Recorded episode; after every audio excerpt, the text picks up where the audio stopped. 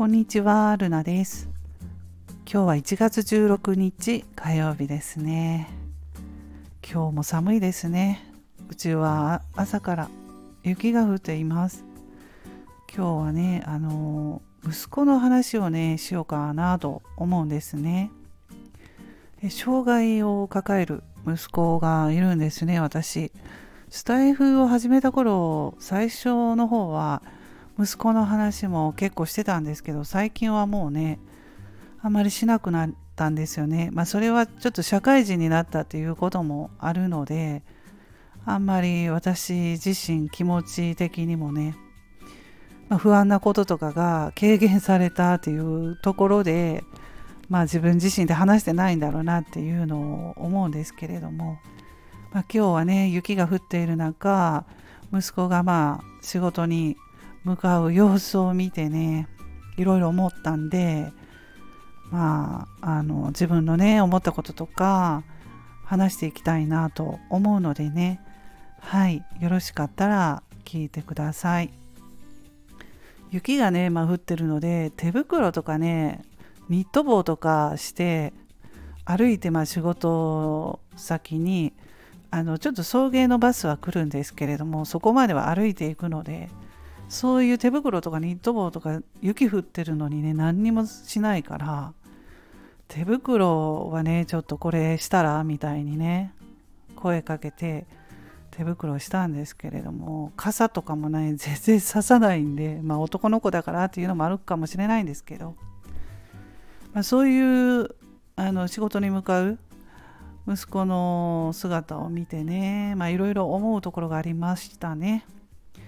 まあ、強くなってほしいから、まあ、少々のことはねもうあのほっとこうかなとか思いながらねでも心配したりしてるんですよ。もう寒いのにもっと普通にね健常者の子だったらちゃんともっとあの寒さ対策したりするのかなとかね、まあ、思ったりもしたんですけれどもうん、まあ私がね、まあ、毎日のことがあったら、まあ、そういうことがないように健康にはねちょっとあの十分気をつけて、うん、してるんですけれどもそれはまあ明日のことはちょっとわからないのでね私に毎日のことがあったら、まあ、それでもねなんとか自立して生きていけるようにっていうそこをま考えたりするんですよ。なので強くなってほしいなとは願っているんですね。うん、まああの学生の頃息子が学生の頃と社会人になってからともういろいろやっぱりまあ成長してるのでその時々でね環境も変わってるから考えもどんどん変わるんですけれどもうん。そうですね。なのでちょっとまあグループホームっていうところがね、まあ、障害者の方が利用できるグループホームなども先々は視野に入れてるわけなんですけれどもね、うん、私が何かあったらなかなかねやっぱりねうち、まあ、旦那さんと娘もいますけど仕事にね行かないとダメだったりやっぱりねあの男の人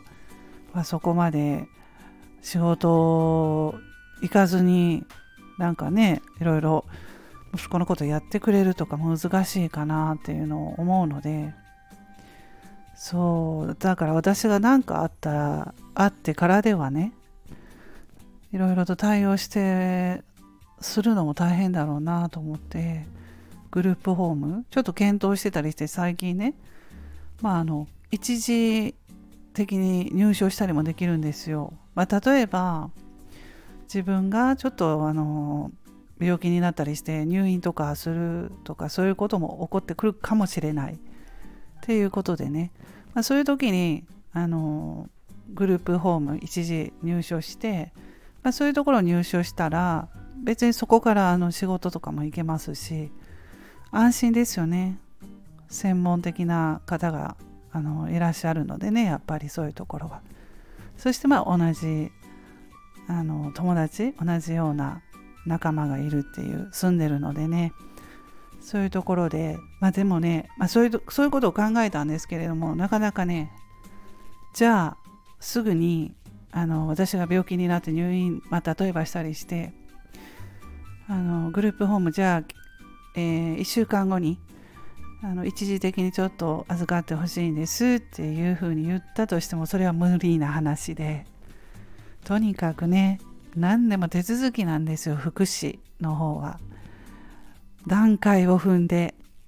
というところでね本当にねあの時間かかるんだなって思います。まあ、ずっとそういう福祉関係のことって今までももう本当にねあのスムーズにいかないなっていうふうに経験してきてるので思うんですけれども。そうそうそうなんですよ。グループホームとかね。まああのねあのグループホームにおいてはあの私は地方で田舎に住んでるんですけれどもなかなかねそういう利用してる人ってねほとんどいないんですよ。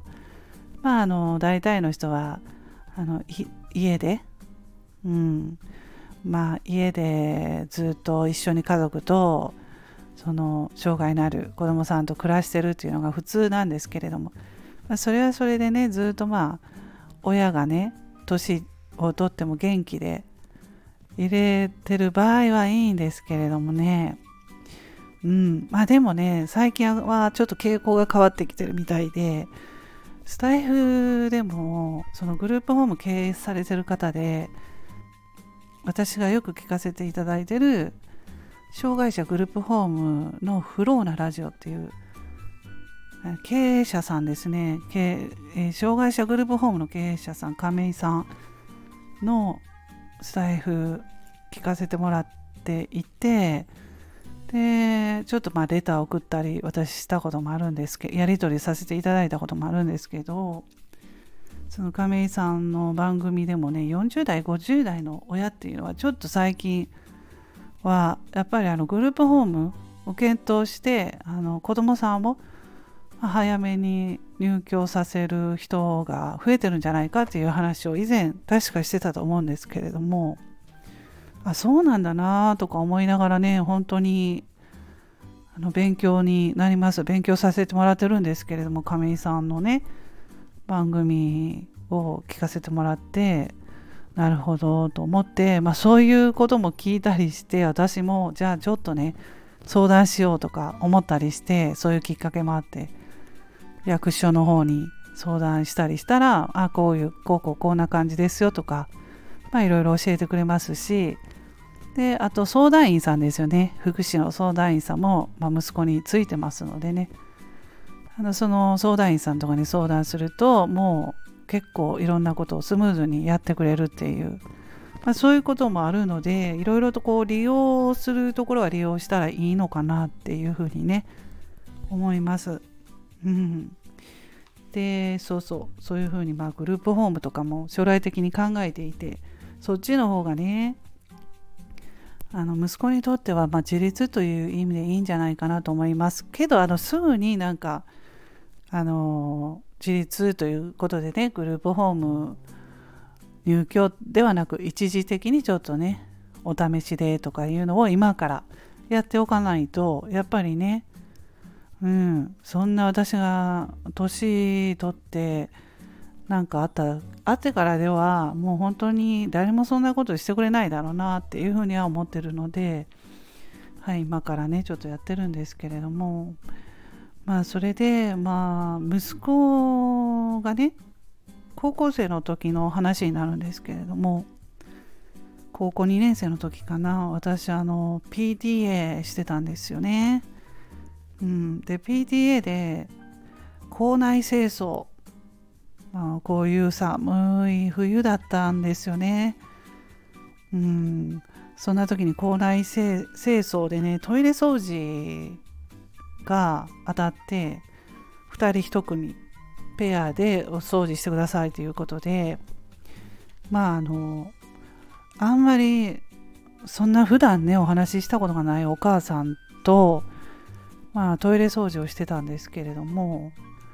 まあ、その方と、まあ、同じねやっぱりあの障害を持つ子どもさん同士なのでうんまあ、そういうところで話はするんですけれどもみんな結構明るいんですよねすごく明るいですね。うん、あの障害の子供さん障害を抱える子供さんのいるお母さんってめちゃくちゃ明るい人多いなと思うんですけどでそのご自分の話を私に赤裸々に話してくれたんですよその時に。うん、でそれでねその方のお家は資産家のお家らしくてね代々。でもうちの代で終わるからっていうことで。うん。まあの娘さんが一人娘ということで心配されていてもう今からその時ですね息子が高校2年生ぐらいの時の話でその方の娘さんは年下だったと思うんですけれども中学部ぐらいだったかな中学生ぐらいだったと思うんですよね。うん、高等部中等部ってあるんですけれども。だからその娘さんが中学生ぐらいの時から心配であの弁護士さんを、ま、雇ってね自分たち夫婦が何かあった場合亡くなった後にあの娘さんには年金方式みたいに毎月いくらとかいうふうにね、うん、娘さんにお金が行くように、口座とかですかね振り込まれるような手続きはもう完了しているということを聞いてびっくりしましたね。わあ子供さん中学生だけどもうそういうことを考えてるんだなっていうふうにね私その時思ったんですよね。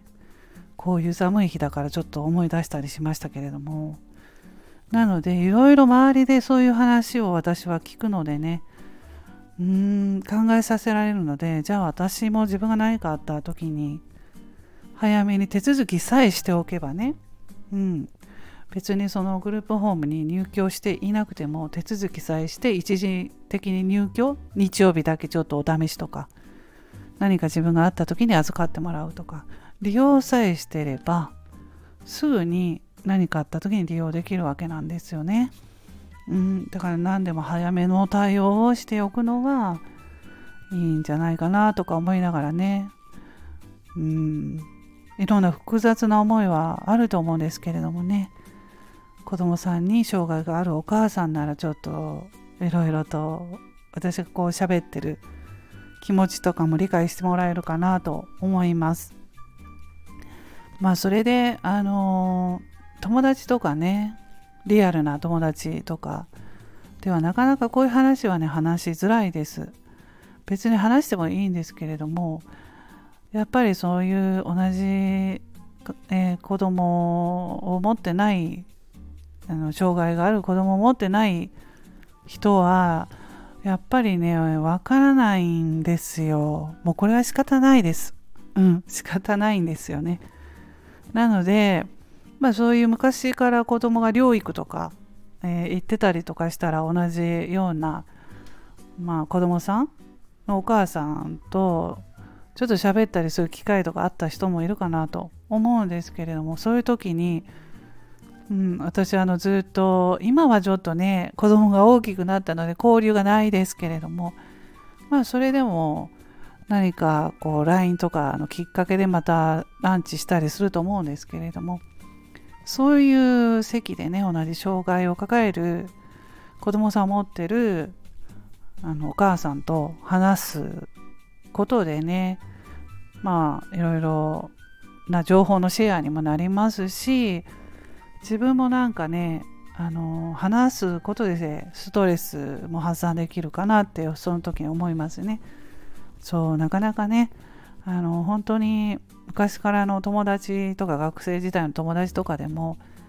やっぱりねなかなかちょっと分かりづらいかなっていう遠慮しちゃいますよね。自分がこういう話してもっていうところで。はいそういうこと思いました。ということで今日は息子のお話になりましたけれどもね、うん、パッと手を差し伸べて助けてあげられることってあるんですけれどもあえてしないというところもねやっぱり強くなってほしいなっていうふうな願いはありますけれどもけれども私はあのすごく息子には甘いのでうんあのお姉ちゃんにはね娘にはね息子に甘すぎるとか言われますけれども。はいそんな話をつらつらしてみました。最後まで聞いていただきましてありがとうございます。皆さん今日も素敵な一日をお過ごしくださいませ。それではまた次回の配信でお会いしましょう。ルナでした。